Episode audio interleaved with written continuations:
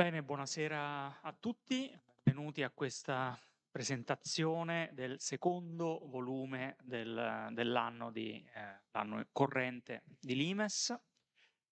Un volume, come si intuisce facilmente dalla copertina, dedicato alla Polonia, perché imperiale poi eh, lo, lo, diremo. Ehm, accanto a me c'è Giacomo Mariotto, vostro illustre, quantomeno intellettualmente parlando, eh, concittadino, eh, che è collaboratore validissimo, collaboratore di Limes da qualche tempo e, e che mi aiuterà in questa chiacchierata, poi fondamentalmente. Prima però Giacomo vogliamo chiamare eh, qui un, un, altro amico eh, per un annuncio, diciamo così, di servizio. Via.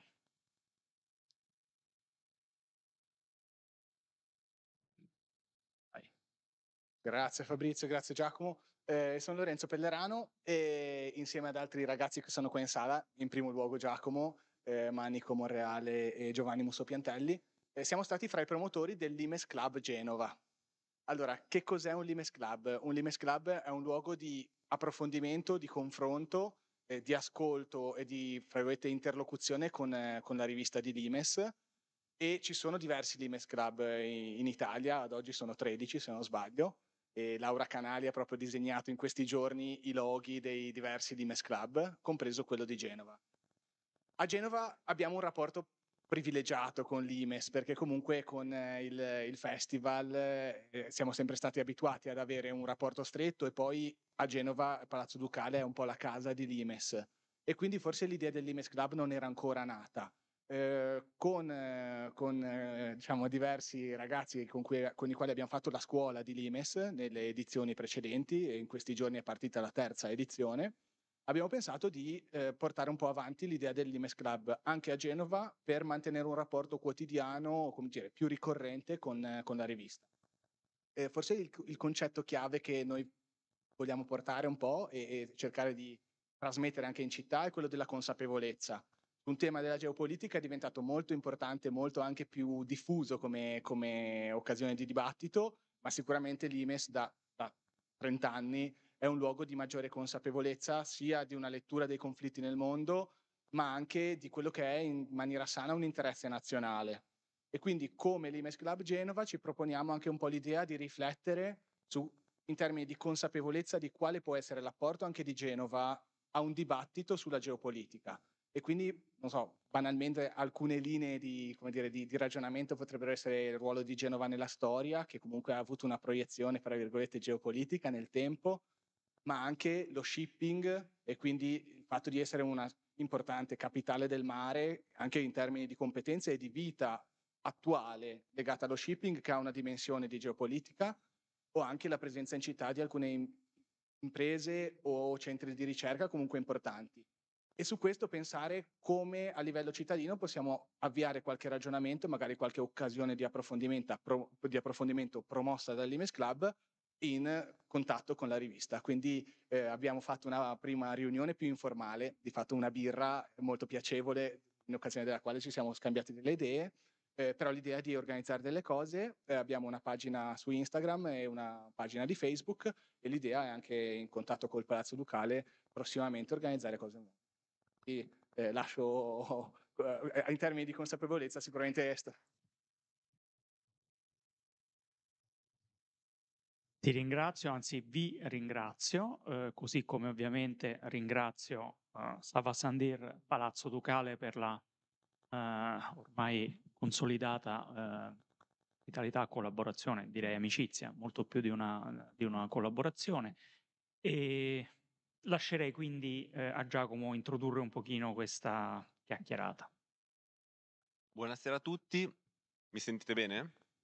E grazie di essere qui. Aggiungo solamente una cosa che appunto per qualsiasi informazione poi potete rivolgervi a me, a Lorenzo, a Nico, a Giovanni, che trovate lì alla mia destra in prima fila per avere informazioni sul Limes Club, appunto come restare in contatto attraverso le nostre pagine social, prevalentemente. Partiamo invece con la presentazione del nuovo numero di Limes, è il secondo del 2023 e come vedete il titolo è abbastanza esplicito, è la, Pol- la Polonia imperiale, un numero che è stato pensato e coordinato proprio da Fabrizio Maronta, che appunto, presento, che è consigliere scientifico e responsabile delle relazioni internazionali di Limes, e quindi appunto diciamo, una fortuna averlo qui perché nessuno meglio di lui può raccontarci il momento eh, della Polonia. Eh, il numero appunto è fresco di pubblicazione perché è stato appunto, eh, lo trovate in tutte, diciamo, nella maggior parte delle edicole delle librerie a partire appunto da, eh, dallo, scorso, dallo scorso sabato, l'11 marzo. E un rapido sguardo a, co- a come è impostata la struttura di questo volume. Partiamo, diciamo, come sempre, con l'editoriale, cui segue una prima parte sugli sguardi incrociati tra Varsavia, Berlino, Mosca e Washington. Eh, appunto, sguardi incrociati perché appunto diverse voci affrontano temi di importanza semplicemente fondamentali, quali per esempio eh, la storica diffidenza quasi inestirpabile di Varsavia nei confronti di Berlino e dei tedeschi in generale, o anche appunto eh, il rapporto tra russi e polacchi, il modo in cui la Polonia considera la Russia oggi e poi il senso di Varsavia per l'America e il senso naturalmente anche dell'America per Varsavia. La seconda parte invece riguarda eh, Polo- il momento appunto della Polonia nella guerra d'Ucraina e qui si studiano i timori e pure eh, le ambizioni di Varsavia alla luce del conflitto in corso, quindi come cambia diciamo, anche la percezione polacca dopo il 24 febbraio 2022. La terza parte invece reca un titolo eh, che è eh, Radici eh, polacche, nella quale appunto si va a scavare anche nella storia eh, de, appunto nel, nel, nelle radici dello sguardo polacco e in cui appunto c'è anche diciamo, una parte eh, dedicata a, eh, diciamo, alle dispute per il passato, ecco, ai, alle rappresentazioni conflittuali in generale tutta la, la zona, la, la, regione centro-orientale del nostro continente e chiudiamo invece con una, un'iniziativa, eh, diciamo con una parte dedicata all'iniziativa che è quella dei Tremari, il Trimarium, chiedendoci appunto quale sia il suo significato geopolitico e le, e le sue possibili ricadute. Venendo a noi, ehm, appunto, citerei subito appunto il direttore della nostra rivista che è eh, Lucio Caracciolo che mh, mm, appunto dice spesso che gli stati possono essere divisi in tre categorie. C'è chi eh, utilizza mezzi altrui per fini propri, ovvero le potenze, c'è chi utilizza eh, me, eh, mezzi propri per fini altrui, ovvero i satelliti, e poi ci sono gli inerti, coloro che puntano a tirare avanti appunto i non soggetti. E eh, questo lo dico perché eh, essere satelliti non comporta necessariamente una condizione tragica, non è eh, diciamo una connotazione eh, immediatamente dispregiativa e questo poiché nel sistema occidentale esiste un numero uno che sono gli Stati Uniti e poi tutti gli altri paesi, diciamo a gradi alterni, ma in maniera in, quasi indiscutibile, sono satelliti. Nella posizione di satelliti e la Polonia è proprio l'esempio di satellite che per ragioni diverse riesce a trarre il massimo dalla propria posizione, dalla propria collocazione. Eh, tanto più eh, in seguito alla, alla guerra all'inizio della guerra in Ucraina, che ha esaltato eh, diciamo, lo status geopolitico di questo paese all'interno della Nato e più in generale nel sistema, eh, diciamo, nell'Occidente strategico a guida americana. E qual è diciamo, mh, la, la, radice della posizione geopolitica polacca? Il fatto che trovandosi nel, al centro eh, del continente più violento della storia, in una collocazione che è prevalentemente priva di barriere orografiche e pure tra diciamo, due vicini più che scomodi, ovvero Germania e Russia, la Polonia è un soggetto che storicamente è scomparso e riapparso a ripetizione quasi per effetto di cicli. E forse proprio per questo la Polonia incarna oggi il, ehm, diciamo, il significato, la ragione profonda e originaria dell'Alleanza Atlantica. Nelle parole del suo primo segretario generale, eh, il britannico Lord Dismay, eh, tenere i russi fuori, gli americani dentro e i tedeschi sotto. E appunto dal punto di vista di Varsavia ospitare gli americani sul proprio territorio, possibilmente attraverso ehm, basi e installazioni di carattere permanente, l'ambizione, è anzitutto un modo per garantire eh, l'estensione a tempo indeterminato della propria esistenza. e il sistema quindi per tenere a distanza di sicurezza mhmm, diciamo, le ambizioni imperiali di Mosca e per diciamo, mh, arginare possibili ambizioni geopolitiche di Berlino. Eh, Washington da parte sua considera Varsavia perno della nuova Europa, eh, riprendendo un'affermazione di un ex segretario alla difesa statunitense Donald Rumsfeld, ehm, ossia di quell'Europa ex comunista eh, che è iscritta oggi nei meccanismi atlantici ed è probab- cioè, senza probabilmente eh, la parte più ardentemente, filoamer- più ardentemente filoamericana del, del nostro continente. E da un punto di vista geopolitico, questa, diciamo, questa collocazione, questa nuova Europa rappresenta il fianco orientale della Nato, ossia la prima linea del contenimento antirusso. E giungo quindi alla, alla prima domanda per eh, Fabrizio Maronta, che è eh, appunto proprio in questa regione centro-orientale Varsavia punta a strutturare un proprio spazio di influenza, quasi una sorta di subimpero interno alla Nato, che è appunto, come menzionavo già prima, l'iniziativa dei tre mari. Eh, quindi Fabrizio ti chiederei eh, in che cosa consiste il progetto eh, del Trimarium e qual è la sua rilevanza geopolitica. Allora, facciamo, prima di rispondere a questa domanda, un piccolo passo indietro. Che cos'è la Polonia oggi? Non so chi di voi avuto, abbia avuto la possibilità di andare a Varsavia. Andando a Varsavia, le varie cose che si vedono, città che è stata fondamentalmente rasa al suolo durante la seconda guerra mondiale, se ne vedono due che sono questi due monumenti che vedete alle mie spalle. Il, eh, quello che campeggia rosso in primo piano è il cosiddetto castello di Varsavia, quell'altro che vedete che assomiglia un po' all'Empire State Building e non è un caso, è invece eh, quello che un tempo era la casa del popolo e che adesso invece è il palazzo della scienza della tecnica, ospita un museo più un centro congressi. Qual è il più vecchio? Il secondo, cioè il grattacielo, perché è quello che è stato edificato per volontà di Joseph Stalin appena finita la seconda guerra mondiale sulle macerie in parte anche del ghetto di Varsavia che praticamente era confinante in quello che poi oggi è il distretto finanziario, la città, a tempo di record, 3-4 anni ci mise, in una Varsavia, in una Polonia distrutta chiaramente, per essere il segno tangibile del potere sovietico dopo la seconda guerra mondiale. Quindi tanto per ricordare ai polacchi nel cuore della loro capitale in quale sfera di influenza fossero finiti dopo il 1945. Assomiglia all'Empire State Building perché Stalin pare che eh, amasse quel, quel, quel grattacielo, gli piacesse tanto e quindi cercò di farlo fare a immagine e somiglianza.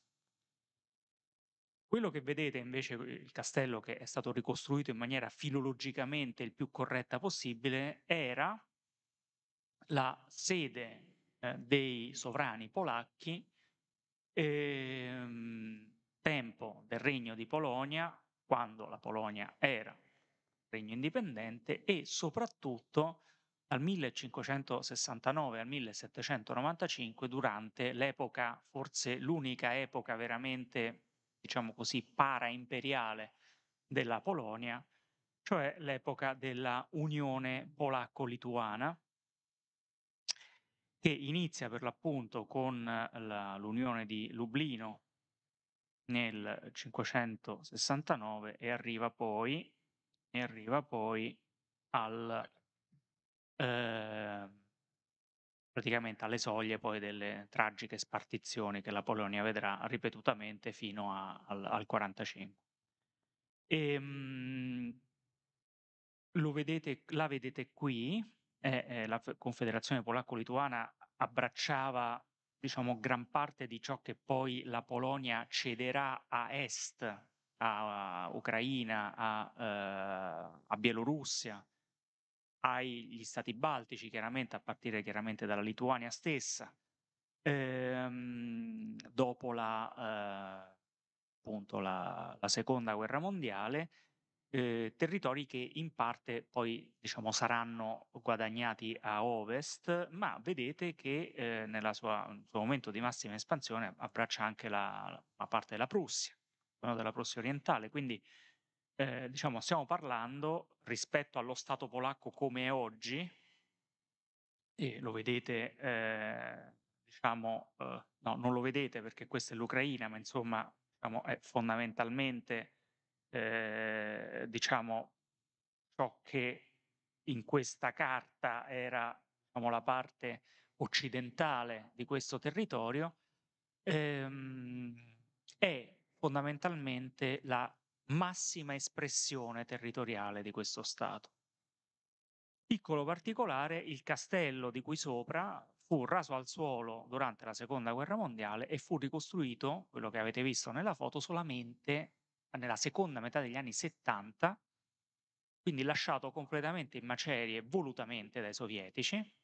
quindi impedendo, vietando ai polacchi di ricostruirlo perché era un simbolo di indipendenza nazionale che non doveva essere eh, eh, diciamo, perseguita e eh, ricordata e celebrata durante il tempo per l'appunto del patto di Varsavia e del dominio comunista su quella parte d'Europa.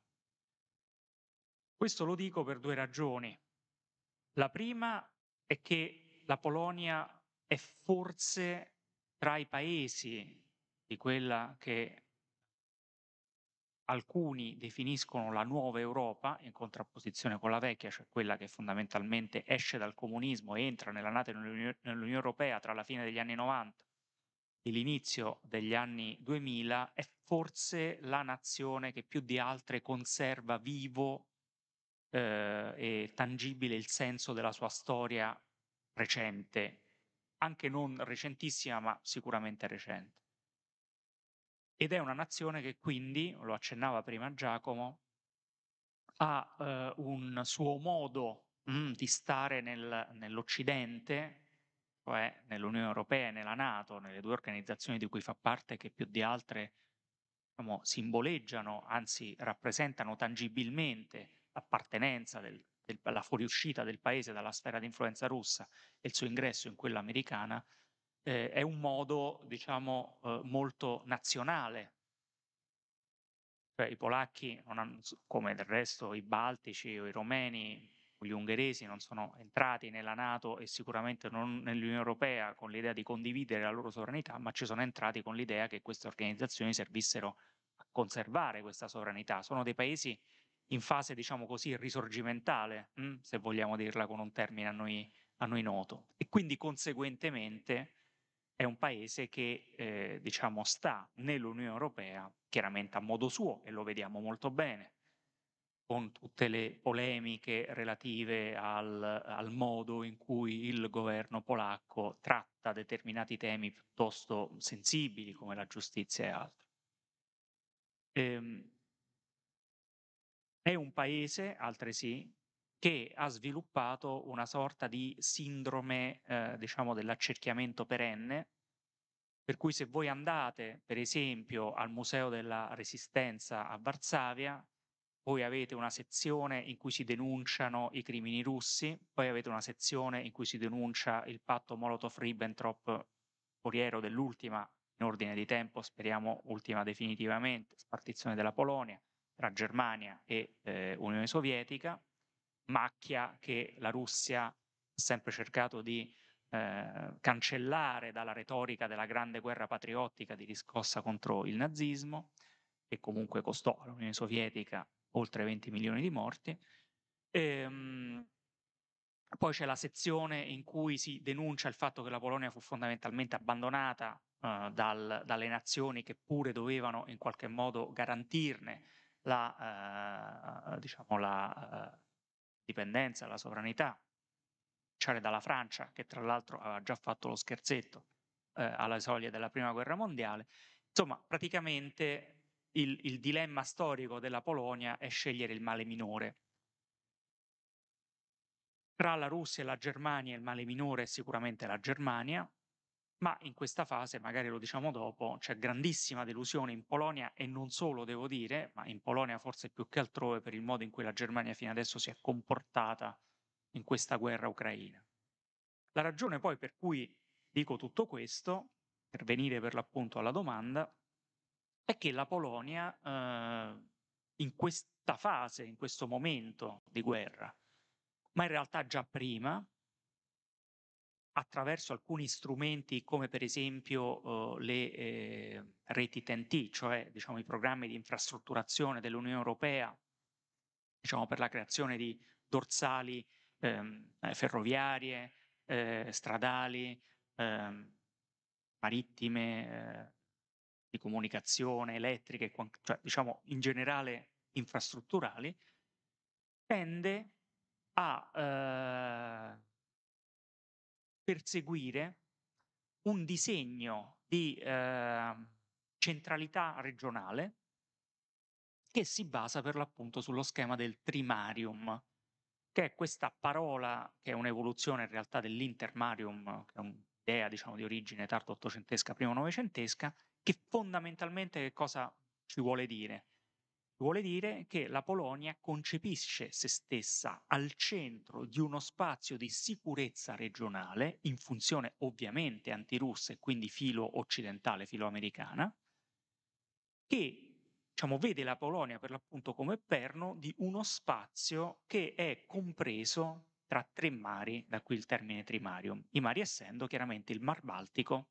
il Mar Nero e il Mare Adriatico.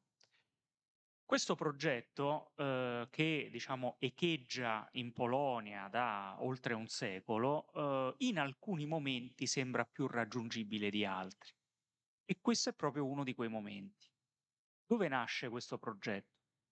Nasce dalla mente di Józef Pilsudski, diciamo il padre della patria della Polonia, della Repubblica polacca post bellica, il quale eh, parte da un presupposto che personalmente, per quanto valga, ritengo abbastanza giusto, e cioè che i sovrani polacchi, al tempo dell'unione polacco-lituana, compirono un errore madornale. Invece di perseguire la sicurezza e il benessere della Polonia sui mari, cioè quindi sull'affaccio al Baltico, magari rosicchiando terreno eh, a un spazio, a un impero ottomano al tempo già grande malato d'Europa, magari anche sul Mar Nero, e quindi in qualche modo fare della Polonia una potenza marittima, in, in gran parte perché influenzati da un'aristocrazia latifondista terriera che voleva la terra, puntarono all'espansione verso est, il che li metterà fatalmente in contrapposizione con la Russia. Conseguentemente, l'idea di Pilsudski è che del maresciallo Pilsudski e ripresa poi appunto nello schema del Trimarium è che affinché la Polonia possa effettivamente resistere al suo nemico di sempre, cioè alla Russia, si debba porre al centro di uno schema per l'appunto regionale che però abbia come riferimento i mari. Questo schema però non toglie che ci sia un fianco est che in qualche modo debba fungere da antemurale rispetto al pericolo russo. Se voi vedete oggi qual è la concezione più aggiornata, diciamo così, del trimarium da parte polacca, vedete che in questo schema rientrano eh, i territori dell'Unione polacco-lituana, diciamo quantomeno a nord e a sud, e a est c'entra in parte l'Ucraina, quantomeno quella occidentale, una parte della quale tra l'altro la Galizia, che ha come, non quella spagnola, ma quella eh, diciamo appunto ucraina che ha come eh, capitale, diciamo così, capoluogo Leopoli, è storicamente Polonia per l'appunto. E, è mai capitato di andare a Leopoli, è una città che ricorda quelle polacche molto più di quelle, di quelle ucraine, e anche un pezzo di Bielorussia, proprio a eh, diciamo, simboleggiare il fatto che la, ehm, diciamo, nel dopoguerra ucraino non è che debba tornare l'Unione polacco-lituana, diciamo, e la Polonia in forma imperiale, ma ci deve essere uno schema, soprattutto di rapporti tra la Nato e l'Unione Europea e l'Ucraina, che garantisca alla Polonia la possibilità di esercitare una forma di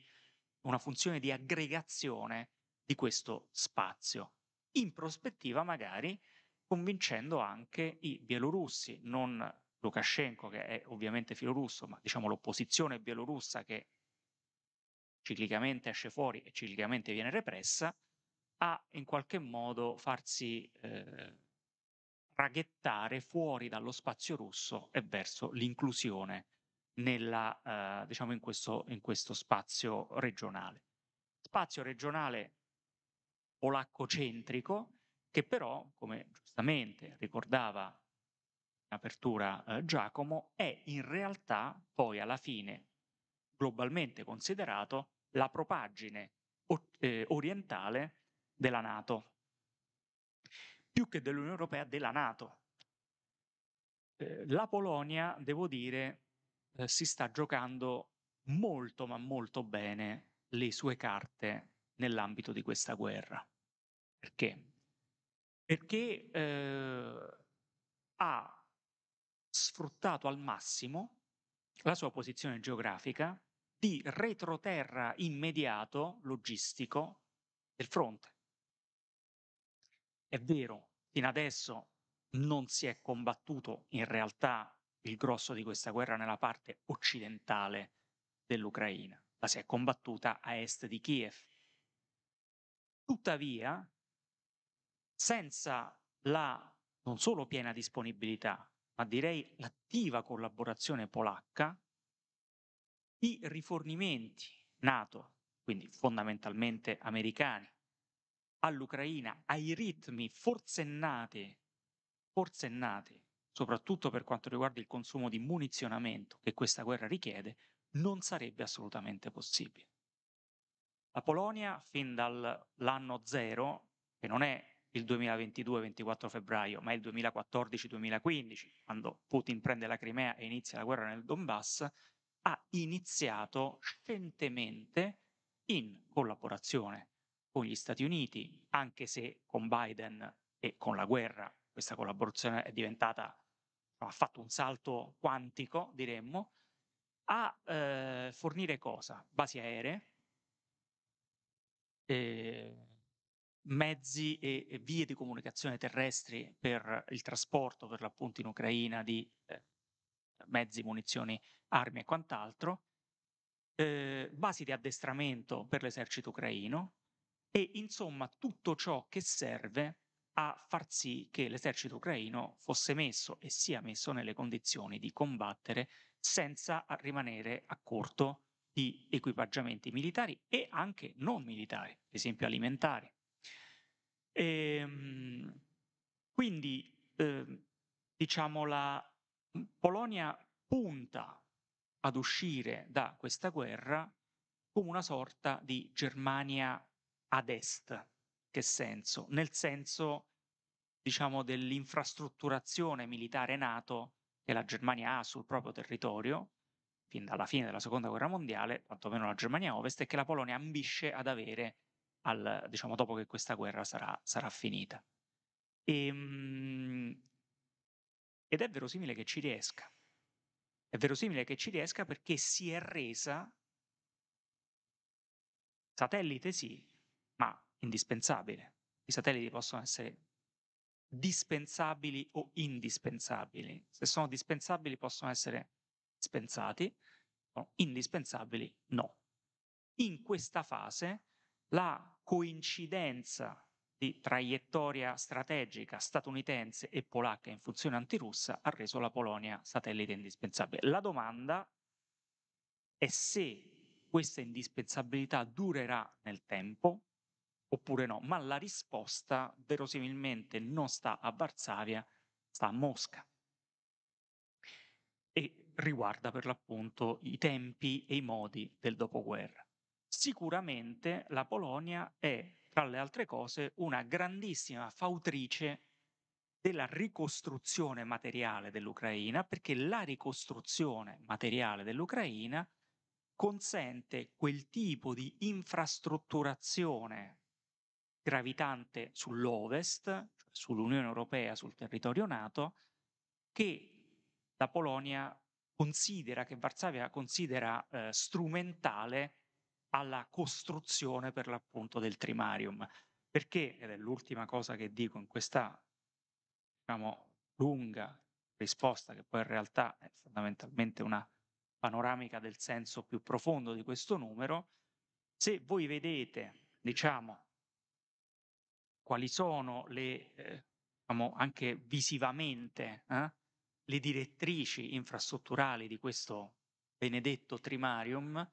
sono direttrici nord-sud, sono direttrici che tendono a escludere la Russia.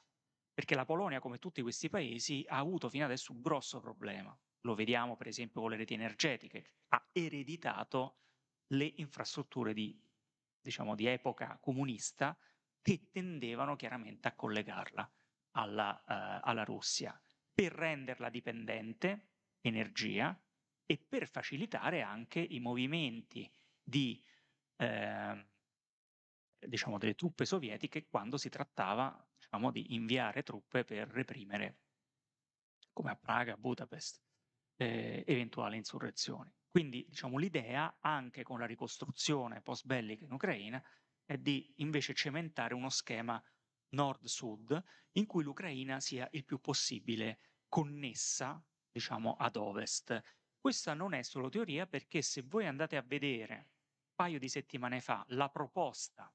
della Commissione europea per l'aggiornamento, diciamo così, delle reti TNT, cioè dei grandi assi infrastrutturali viari, ferroviari e stradali soprattutto dell'Unione Europea, voi vedrete che diciamo, è stato dato eh, diciamo, in questa proposta di riorganizzazione che poi deve passare il vaglio del Parlamento europeo e via dicendo, è stato dato diciamo, molto maggiore importanza alla parte est dell'Unione Europea e in particolar modo diciamo, all'area chiamiamola trimario, ma, ma comunque diciamo compresa tra il, eh, il Baltico, il Mediterraneo e il Mar Nero per l'appunto, prevedendo anche, anche in prospettiva che di queste reti si possa con la politica di vicinato avvantaggiare l'Ucraina anche nel quantomeno nella sua parte occidentale, anche nel caso in cui essa non entrasse diciamo nell'Unione Europea, prospettiva che almeno personalmente ritengo abbastanza improbabile. E appunto, come dicevi, il conflitto in Ucraina conferma e soprattutto accelera poi una dinamica che era fondamentalmente in atto fin dalla, dalla conclusione della guerra fredda, ovvero lo spostamento a nord-est del baricentro strategico del nostro continente. Con lo spostarsi a est progressivamente della cortina di ferro, col suo diventare tra l'altro sempre più volubile, eh, appunto si sposta anche il baricentro strategico del nostro continente e appunto la Polonia mh, mhmm, intende, ha in piano di emergere, come già ci spiegavi, da questo conflitto come diciamo un perno, un bastione eh, baltico dell'alleanza atlantica. E diciamo in questa dinamica complessiva che ha diversi aspetti, tra cui appunto eh, una, una caratteristica prettamente infrastrutturale, certo sempre declinata a un fine strategico, però eh, giocata in quei termini, c'è però anche un altro aspetto che è quello, diciamo, fondamentalmente militare. E ehm, il quasi frenetico, potremmo dire, eh, riarmo polacco è sotto gli occhi di tutti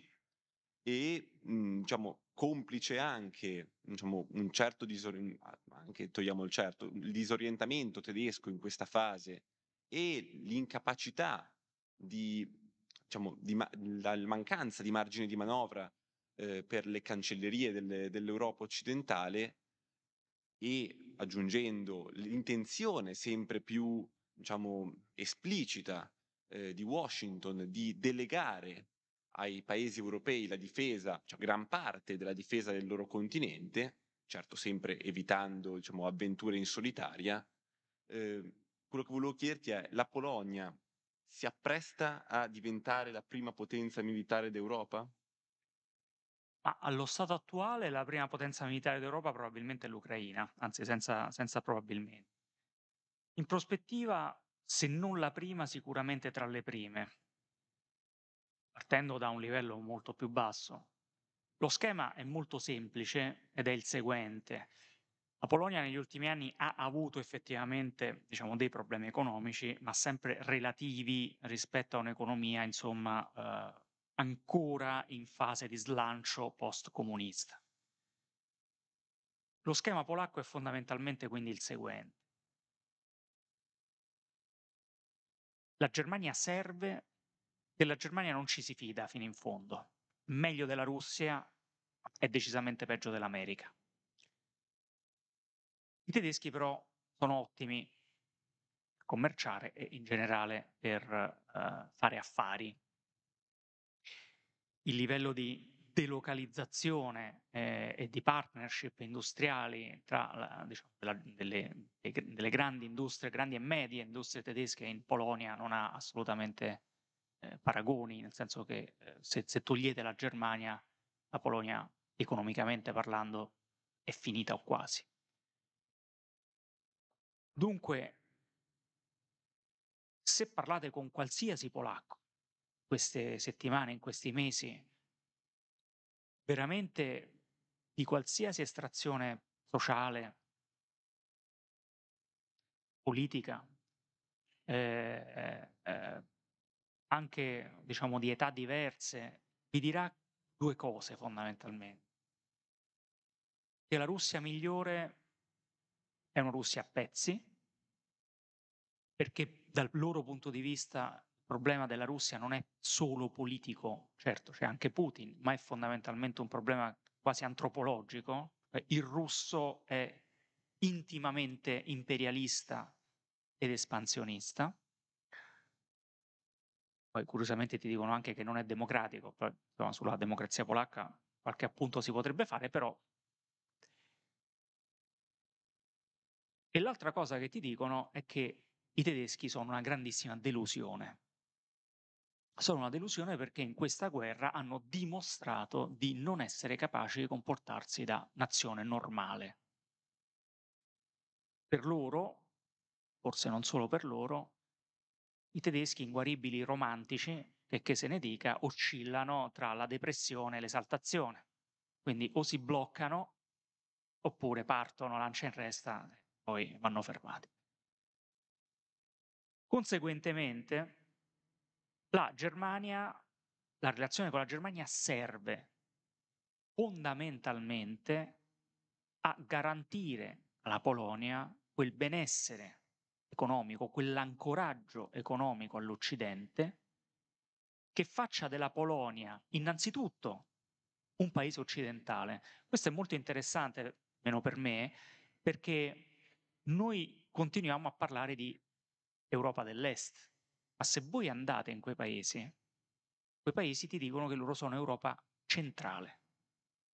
E il concetto di Mitteleuropa, Europa del centro, che è un concetto diciamo molto tedesco, anzi direi prussiano,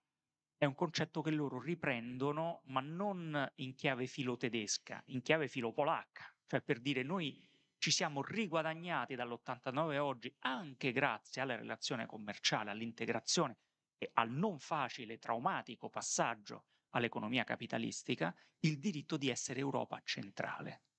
Ne deriva che l'Europa dell'Est è l'Ucraina, è la Bielorussia, la Russia quasi non Europa, forse qualche pezzetto,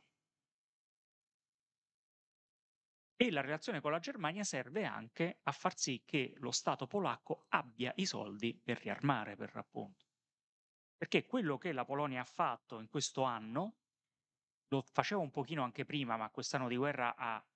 accelerato in maniera veramente esponenziale il, eh, diciamo, il meccanismo o la dinamica, è fondamentalmente svuotare gli arsenali ancora in gran parte ingombri di armamenti di eh, derivazione sovietica, quindi risalenti a prima dell'89, dandoli agli ucraini non come atto di pelosa carità, perché erano armamenti che in gran parte funzionavano, e soprattutto che gli ucraini conoscevano bene.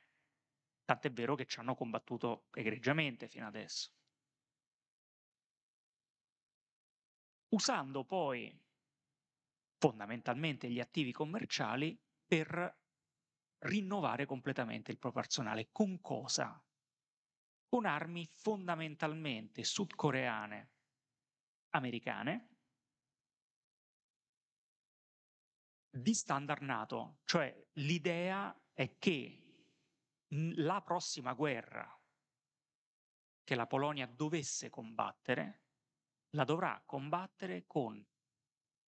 tattiche e armi assolutamente omogenee e uniformi a quelle dell'esercito statunitense. Questo vuol dire standard NATO per loro. E la cosa interessante è che gli Stati Uniti non solo hanno assecondato questo, diciamo, questo disegno,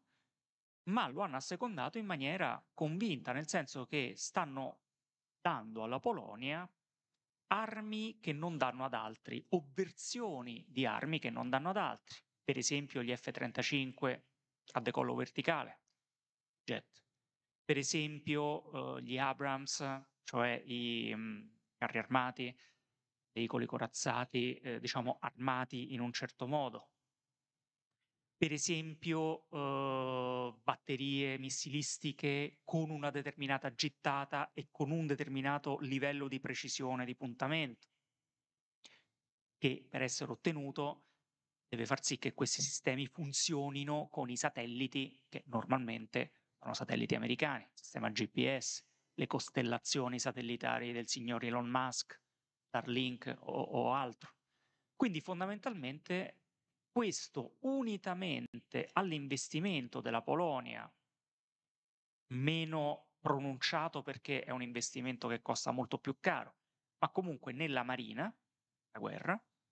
sta facendo della Polonia, se non la prima potenza, sicuramente un paese che uscirà da questa guerra meglio armato, probabilmente con una presenza militare NATO, quindi statunitense permanente sul proprio territorio, e soprattutto con armamenti molto più eh, avanzati e per l'appunto eh, interoperabili, come si dice con tremendo gergo, cioè omogenei fondamentalmente anche come sistemi quindi di comunicazione e tutto quanto alla, um, a quelli per l'appunto del, dell'esercito statunitense. E questo credo sia eh, un risultato strategico notevole per un paese che per l'appunto ancora fino a 10-15 anni fa aveva delle forze armate, non dico risibili, ma che comunque soffrivano chiaramente eh, del, eh, diciamo, dell'obsolescenza, dell'arretratezza, in parte anche diciamo, del, dire, del disamore o comunque della, così, insomma, del, del, basso morale di tutti gli eserciti usciti dal, diciamo, del blocco orientale, usciti dalla, dalla guerra fredda, dal crollo del regime,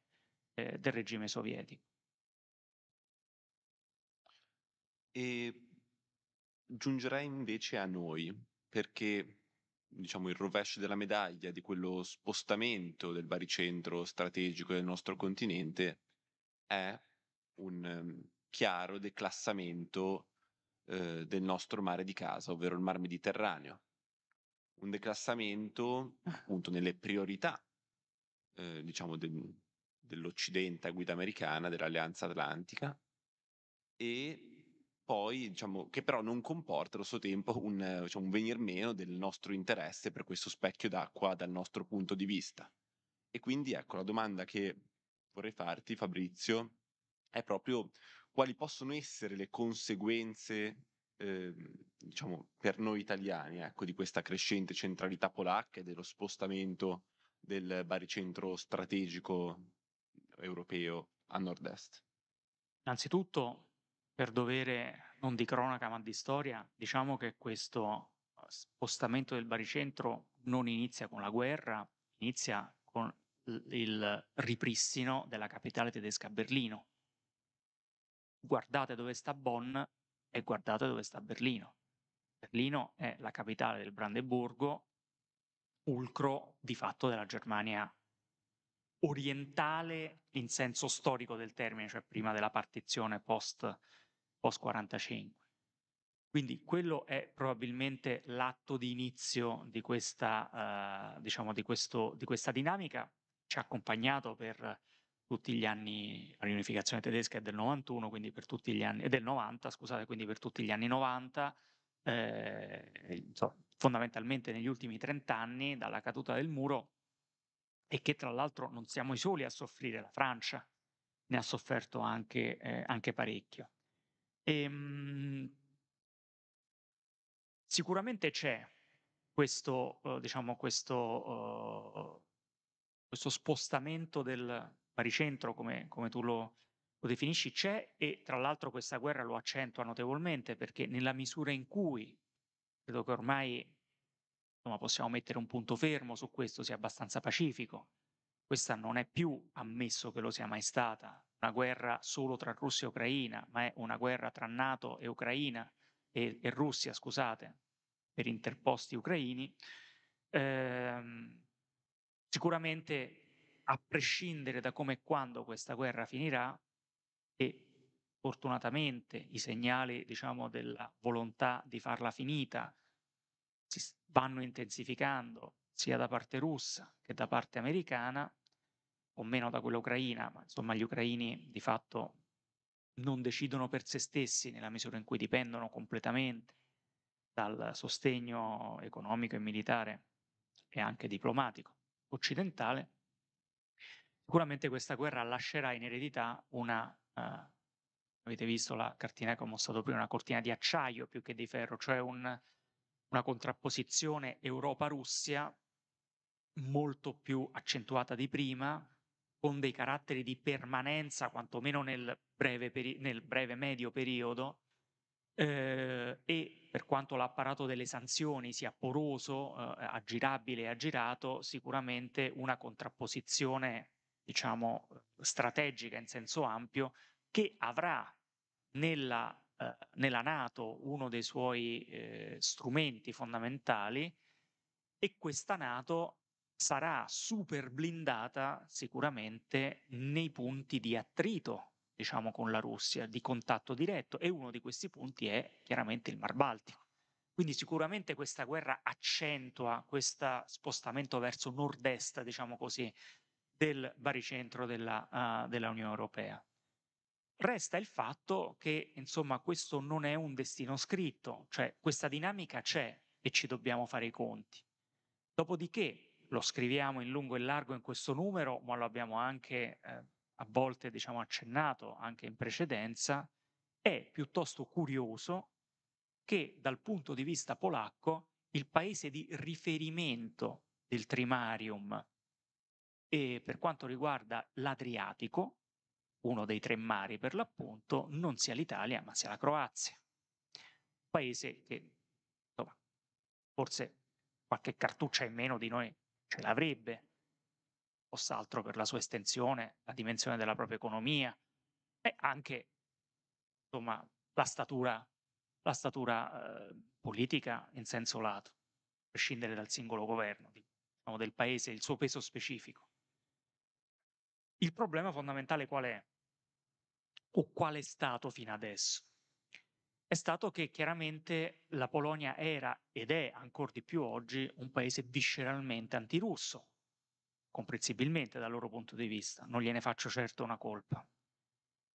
Il nostro atteggiamento come paese, e questo a prescindere dai governi, il nostro atteggiamento storico verso la Russia, al pari del resto dei tedeschi e di altri paesi dell'Europa cosiddetta occidentale, in realtà sappiamo molto diverso, più sfumato, per usare un termine gentile. Non faccio a noi stessi una colpa nemmeno di questo, nel senso che la nostra esperienza storica della Russia rispetto alla Polonia è un'esperienza completamente diversa.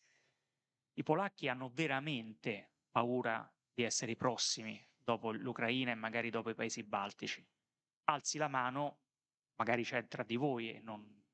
voglio dire, non, non, lo voglio denigrare, ma insomma, alzi la mano chi pensa, chi veramente si è mai svegliato la mattina o nel piano della notte con la paura di vedersi i MiG russi o i carri armati russi dentro Genova o dentro Roma, o un sottomarino russo che dall'Adriatico invece di sparare su Kiev spari su Taranto o che ne so io su Firenze. Insomma, chiaramente diciamo che la percezione è diversa. Ora il punto fondamentale è quindi non tanto il declassamento del, diciamo, del Mediterraneo o dello spazio centro-meridionale dell'Unione Europea, quanto soprattutto come noi, Italia, dobbiamo diciamo, rapportarci a un paese come la Polonia e diciamo, in generale sua regione, fatta parziale eccezione per l'Ungheria, che eh, diciamo, eh, questa guerra eleva in termini di peso, di importanza, e che però appunto ha un rapporto con la Russia diametralmente opposto rispetto a quello che ambiremmo ad avere noi quando, diciamo, le ceneri di questa sciagurata guerra si saranno posate e diciamo, la Russia in un modo o nell'altro sarà ancora lì e con la Russia se non si vorrà, ma quantomeno si dovrà in qualche modo parlare. Se uno fa un discorso di questo genere oggi, specialmente in un paese come la Polonia, chiaramente diventa filoputiniano, diciamo l'accusa è quella dell'appeasement, no? per dirla con Chamberlain, cioè della, diciamo, della, uh, dell'intelligenza col nemico. Il problema però è che appunto le visioni della Russia sono molto diverse. Questa guerra, diciamo, in questo momento ha obtorto collo obbligato i paesi tradizionalmente non completamente antirussi a adottare una, uh, un atteggiamento di, eh, di sostegno all'Ucraina e quindi di contrapposizione frontale alla Russia. Tuttavia, diciamo, il problema si pone per il, se non per il domani, per il dopodomani. Quindi la mia risposta, diciamo, a questa domanda è che eh, innanzitutto sicuramente un paese come il nostro, marittimo peraltro, dovrebbe assolutamente avere della Polonia una cognizione maggiore e una visione più complessa. Vi assicuro che è veramente difficile trovare gente, posizioni, diciamo, di, di, decisionali che abbia veramente chiaro diciamo, il discorso sulla Polonia come lo stiamo facendo stasera. E non solo con questo governo, guardate. Dopodiché, così, piccolo retroscena, io ho cercato in lungo e largo, Varsavia e non solo, qualcuno che da lì mi scrivesse come loro vedono l'Italia da un punto di vista geopolitico e la risposta, declinata in vario modo, più o meno gentile, perché tra l'altro i polacchi hanno no, dire, un amore per la formalità che, che devo dire, eh, diciamo, mi, mi, dà un po' di nostalgia per i vecchi tempi andati, nel senso che sono persone che mantengono, uh, come dire, un amore per, per i formalismi che secondo me è anche sostanza. Insomma, sono persone tendenzialmente educate, però ecco, molto educatamente la risposta era sempre oh, nel senso che l'Italia geopoliticamente non, non pervenuta. Beh, possiamo scrivere sulla Germania, possiamo scrivere su, sulla Norvegia, sulla Litu, su, sui paesi baltici, ovviamente sugli Stati Uniti, sulla Francia. Italia, sì, vacanze, commercio. Sì, c'è stato un po' sulle scatole perché con i russi diciamo, date, date a, a, vedere che ve la vorreste intendere più di quanto noi non volessi, non vogliamo, però fondamentalmente da un punto di vista geopolitico proprio non siete sulla nostra mappa. Questo è grave. Questo è grave perché noi in questo modo perdiamo completamente, diciamo, cioè usciamo completamente dai giochi di questa regione che invece è una regione che avrà un peso maggiore. La risposta mia è che noi non dobbiamo fare i polacchi, perché non siamo polacchi, non dobbiamo fare gli americani, perché non siamo gli americani, dovremmo fare gli italiani. Quindi la risposta torna ad essere, diciamo, quella che all'Imes tentiamo di dare spesso quando si parla del nostro rapporto con il mare, in generale con l'intorno geografico. Dovremmo promuovere un, uh, diciamo no un nostro ruolo di uh, diciamo, potenza mediterranea, sì anche militare, che in qualche modo uh, operazioni impossibili da fare senza la Francia, ma che comunque in qualche modo eh, ci metta nelle condizioni di essere il punto di riferimento, il presidio, diciamo, dell'Unione Europea e della Nato a sud, così come i polacchi brillantemente si stanno candidando ad esserlo a est. Certo, loro sono stati, passatemi il termine tremendo, aiutati dalla guerra. Se questa guerra ci fosse stata, ne so, con queste proporzioni nel Maghreb, sarebbe stato diverso. Però pensate a come siamo usciti dalla vicenda libica, con le ossa rotte. Cioè, dalla Libia ci è avvenuto fondamentalmente niente. Mentre invece dalla dissoluzione, diciamo semidissoluzione dell'Ucraina, i polacchi stanno traendo fondamentalmente la loro posizione baricentrica nella regione probabilmente per i prossimi 20 o 30 anni fatti salvi eventi adesso diciamo non possiamo, non possiamo prevedere. Quindi eh, fondamentalmente, eh, fondamentalmente questo. E, ehm, noi tra l'altro siamo particolarmente importanti anche eh, per prospettiva diciamo, il controllo dei Balcani, la diciamo, funzione stabilizzante nella regione balcanica. Eh, I polacchi, guarda caso, sono dei, sebbene da un punto di vista prettamente economico ci perderebbero, perché loro sono ancora grandi eh, recettori di fondi di coesione, molto più di noi chiaramente, cioè un po' stanno nella, un po' nella situazione in cui noi stavamo negli anni 70-80 per capirci, però insomma loro per esempio sono dei grandi fan dell'allargamento dell'Unione Europea diciamo, alla penisola balcanica, guarda un po', strano, perché chiaramente diciamo, rientra nel per l'appunto nello schema di in qualche modo occidentalizzazione della regione e inclusione della regione negli, negli schemi euroatlantici. Che abbiamo da dire noi al riguardo? Che politica diciamo, abbiamo o proponiamo rispetto a paesi come l'Albania, come Montenegro, Bosnia e Herzegovina, Macedonia, Irom che dir si voglia, e via dicendo. Paesi che tra l'altro, insomma, alcuni dei quali non sono propriamente dei fari di eh, termini di Stato di diritto e quant'altro. Ecco, anche su questo, insomma, in questo noi potremmo essere effettivamente un termine di paragone, ma anche diciamo, un interlocutore credibile di un paese come questo. Fermo restando che la dinamica per l'appunto di slittamento a nord-est in questa fase c'è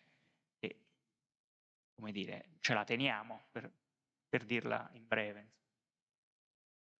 Perfetto, direi che mm, vogliamo aggiungere qualcosa o... Ma in generale la conclusione. possiamo dire una cosa. Ehm, la Polonia è probabilmente la Polonia è un paese estremamente interessante, bisogna dire, perché eh, diciamo è, è, è, un paese che forse più di altri ci dà l'idea di quanto uh, profonda sia la faglia e l'allargamento prima e poi l'inasprimento della uh, contrapposizione con la Russia fino alla, al dramma della guerra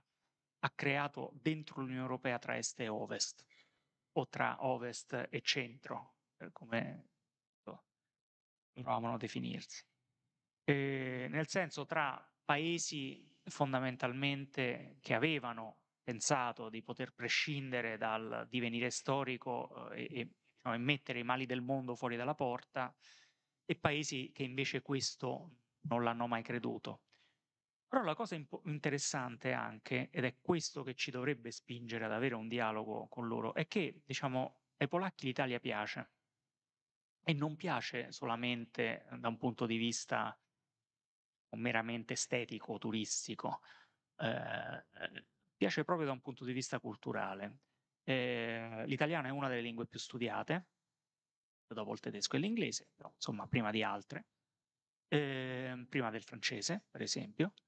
Ehm, e devo dire che insomma in questi anni ho conosciuto polacchi eh, italofoni, ancorché diciamo, nati, cresciuti, pasciuti in Polonia e, e lì residenti, ehm, diciamo, con cui eh, si possono intrattenere conversazioni di notevole complessità, quindi gente colta e diciamo che capisce l'Italia e ti può spiegare la Polonia. Per questa ragione sarebbe veramente uno spreco se noi non, come paese in generale, non dedicassimo un'attenzione a questo paese che vada un po' oltre lo stereotipo dell'idraulico polacco, il quale tra l'altro è fondamentalmente sparito, nel senso che gli idraulici ci sono, ma lavorano in Polonia e guadagnano bene come i nostri. Quindi diciamo aggiornare un po' le nostre visioni. Varsavia è una capitale moderna, come altre, o anche più di altre. Eh, quindi diciamo è un paese che effettivamente, mh, mhmm, diciamo,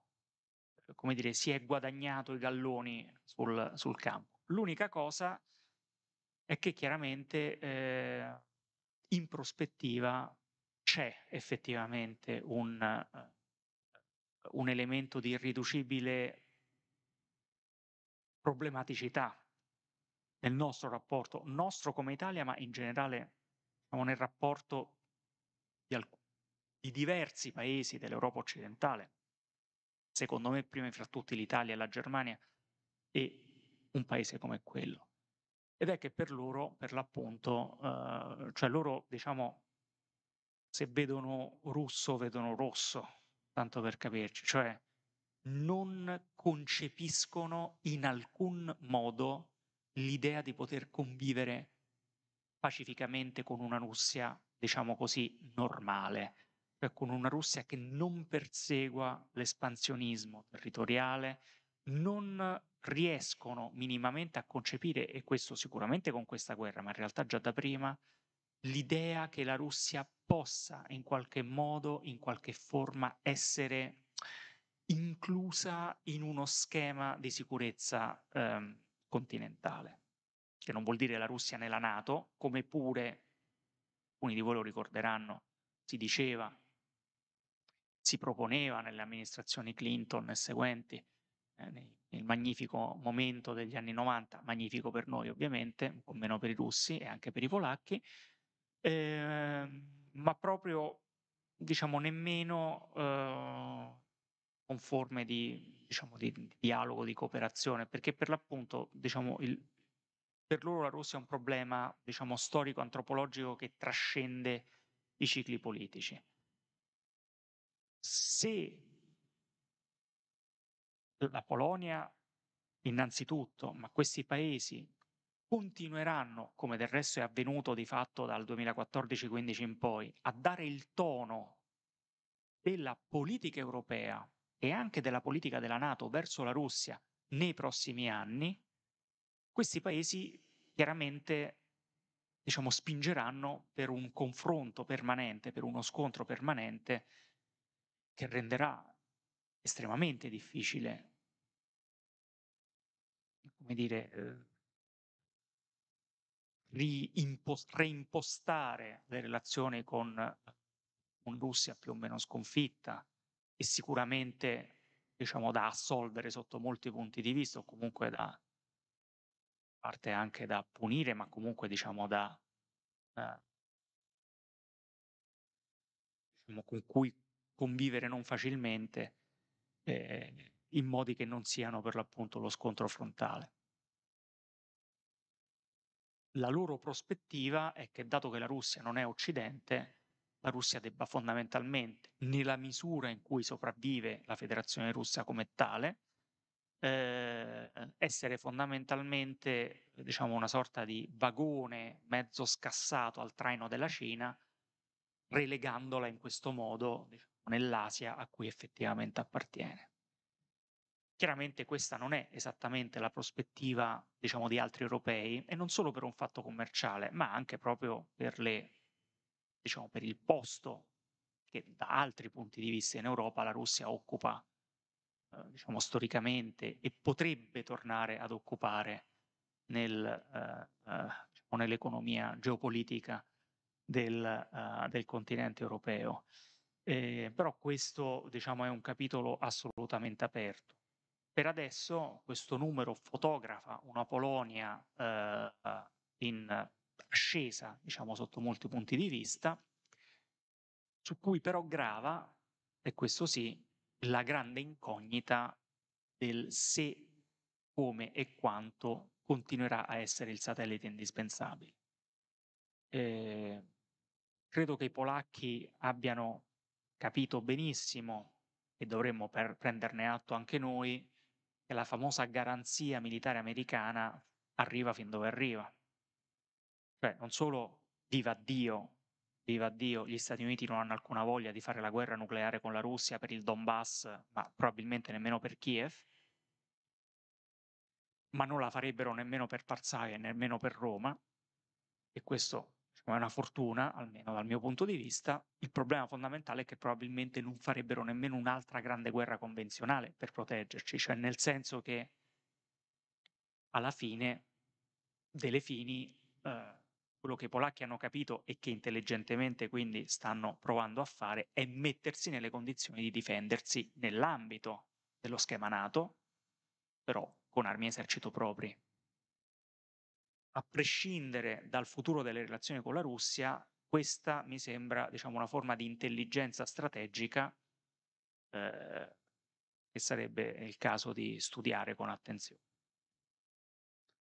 Perfetto, io vi ringrazio tutti per essere venuti. Ringrazio anche io, grazie a tutti. E vi...